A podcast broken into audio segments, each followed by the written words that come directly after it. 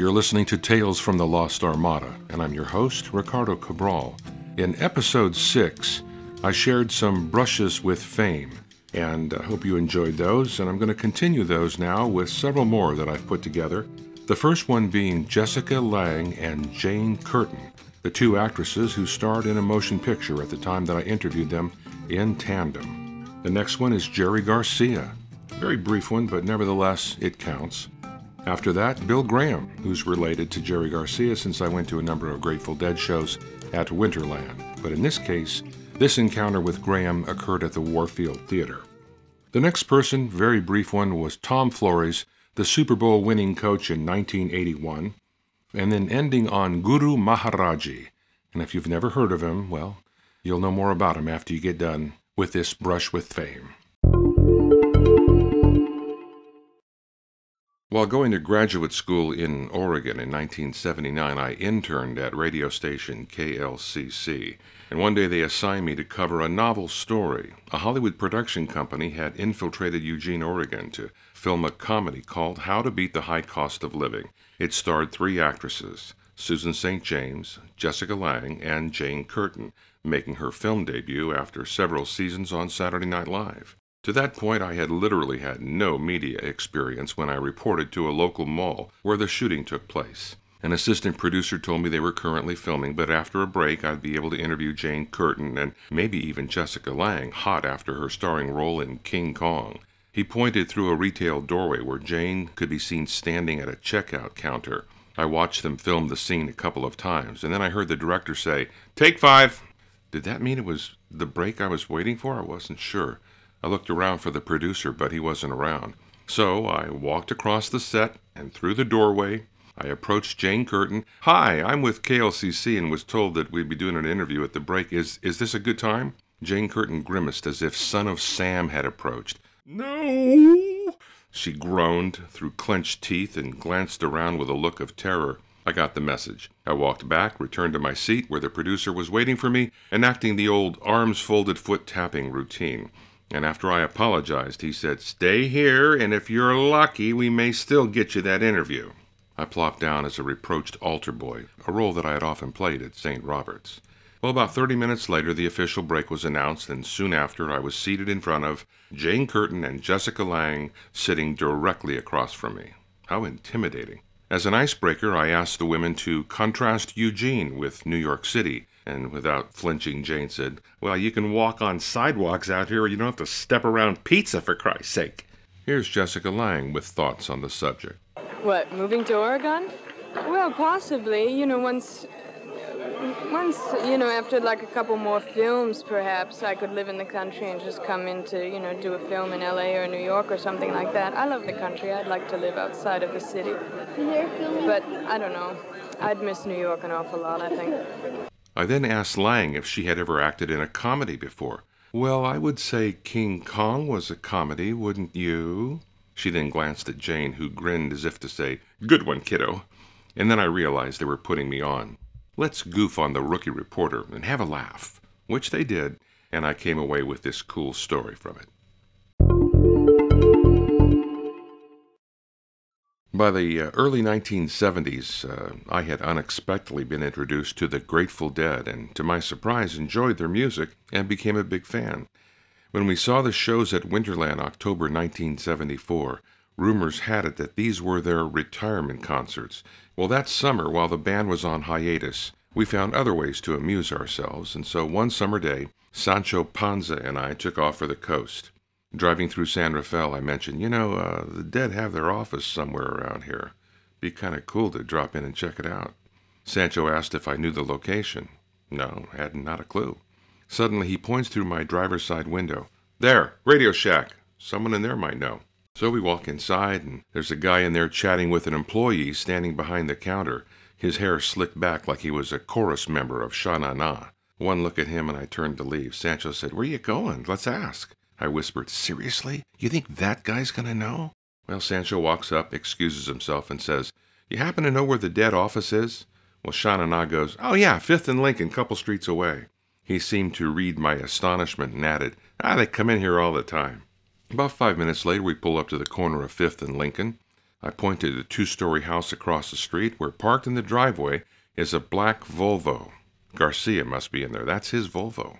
We entered the back gate and approached the stairway leading upstairs, where we heard someone playing banjo. The sound of our footsteps brought a long haired guy with a handlebar mustache out the door. Hey, what's happening, guys? What do you need? We stopped midway up the stairs. Always fast on his feet, Sancho said, We came to sign up for the Dead's mailing list. The guy exhaled in exasperation and said, Well, you should have gone to the front door. That's where the office is. Oh, you might as well come this way. He waves us up the stairs, where we then enter a kitchen where two guys are talking. One was Jerry Garcia, sitting on a stool playing banjo, and I'm sure our eyes bulged out like the characters from the movie Roger Rabbit. Howdy, he says, real folksy like, as if he was just sitting on the front porch of a spread in Navasota, Texas, just playing for the rabbits in the fields. Hey, man, we said back.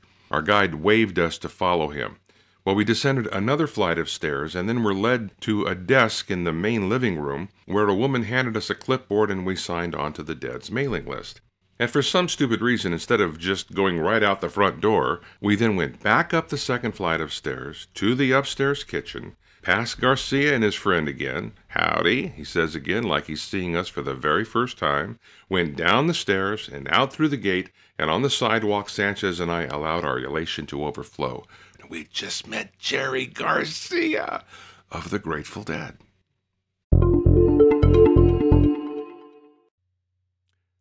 In September of 1980, the Grateful Dead were celebrating their 15th year in the business by staging a 15 night run at the Warfield Theater in San Francisco. Rumor had it, it was the longest series of rock concerts by one group in the same venue ever. Leave it to the dead to make history. By this point, I had seen the band a couple dozen times, and almost all of those were at Winterland in the city. The idea of performing in an old theater where the acoustics were sublime, well, that was a cherishable moment. Also, at this time, I was still searching for my first PR job in a downturned market where the borrowing rate had climbed to nearly 20%, which almost shut down the economy. So I turned to freelancing, and used my knowledge of the upcoming dead shows at the Warfield to get the Sacramento Union newspaper, may it rest in peace, to assign me to review the concert. I arrived early at the Warfield Theater and immediately felt like promoter Bill Graham had transformed the lobby into his personal acid trip. Displayed throughout was a melange of colorful fabrics, posters of the Dead's 15 year retrospective, album covers, plus a three dimensional object hanging from the ceiling, a mannequin of a butterfly man, wings extended in flight.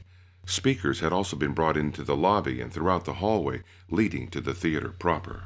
Then, as I wandered toward my seat, there in the hallway, parked against the wall, was a most curious sight for a rock concert a popcorn stand. Two men were working behind it. Bill Graham was one of them. The top rock promoter in America wearing a white apron and shoveling popcorn? It must be the acid. I skirted around the crowd and called out to Graham that I was covering the concert for the Union and would he have time for a quick comment. He wiped his greasy hands on the white apron and came around into the hallway. When asked about the speakers piping the Dead's music into the lobby, Graham said, Oh, it's a whole new experiment. People can leave their seats to dance if they want, and it allows for greater freedom where things can happen spontaneously. It's like theater. He glanced around at the patrons pouring into the old venue. It is theater. Then Bill Graham returned to his duties at the popcorn stand. There's a quick postscript. One week later, when I came for my second show, I brought with me a poster board featuring the Union newspaper review I had written, including Graham's quote. Once again, I found Graham working behind the popcorn stand, and once again I went around the crowd, held up the poster board, and mentioned, This is my review. He wiped his right hand on the apron, took the board and read the headline, Dead Come Alive in Record Setting Series, and nodded. He placed the poster against the wall and went back to selling popcorn. All right, who's next? Who's next here?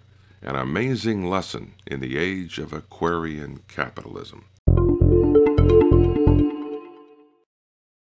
In January of 1981, I just began my PR career as a generalist with University of the Pacific which claimed they were the oldest independent college in California. So, as part of my duties, I was tabbed the campus photographer since I could handle a camera pretty well. Well, one of my first assignments, my editor tells me to go to the reception room in the football stadium to photograph one of UOP's most famous alums, Tom Flores, the head coach of Los Angeles Raiders, who had just won the 1981 Super Bowl. And not just Flores, but get him along with the university's president, Stanley McCaffrey. You like football, right? The editor asked. Yeah, I'm a big fan. Besides, Flores just won a Super Bowl. Hell yeah. I should interject that at this time I was trying out a new Vivitar flash unit, and in this particular room there was not enough available light to take photos, so I had to use the flash. One thing about this flash, it had a sensor button that could be detached and mounted on what is called the hot shoe, which is then reattached to the top of the camera while you're holding the flash unit in one hand off to the side to avoid creating a dark shadow directly behind your subjects. Special camera technique. So when it was time to take the picture of Stanley McCaffrey and Tom Flores, our VP arranged them in a nice pose, and then he said, Okay, are you ready? And I said, Hold on one second. And then I went for the detached flash technique. Okay, here we go. The VP cheers. One, two, three. But no flash. The VP looks at me. What, what's, what's wrong here? Let me, let me just check the flash unit. I stare at it. Everything seems to be in order. The green light's flashing, meaning there's a battery charge. I put the camera to my face and hold the flash out again. Flores and McCaffrey light up their best artificial smiles. Okay, one, two, three. Again, no light. So now I've got two dark images and two grown men who are even looking darker because they're getting antsy. The VP sidles up and whispers, uh, you, you know what the hell you're doing. I said, Yeah, so I check the flash unit again, and then I see my mistake. I hadn't detached the sensor from the flash unit itself and placed it on the hot shoe unit. So I did that. Yep, here we go. I'm ready.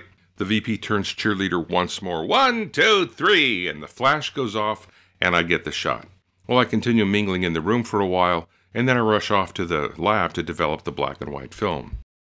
So the following morning, I walk into the editor's office, I hand him my contact sheet, he looks up and says, How did it go? Did you get a good shot of McCaffrey with Tom Flores? Yep. I bend down and gesture to a frame on the contact sheet.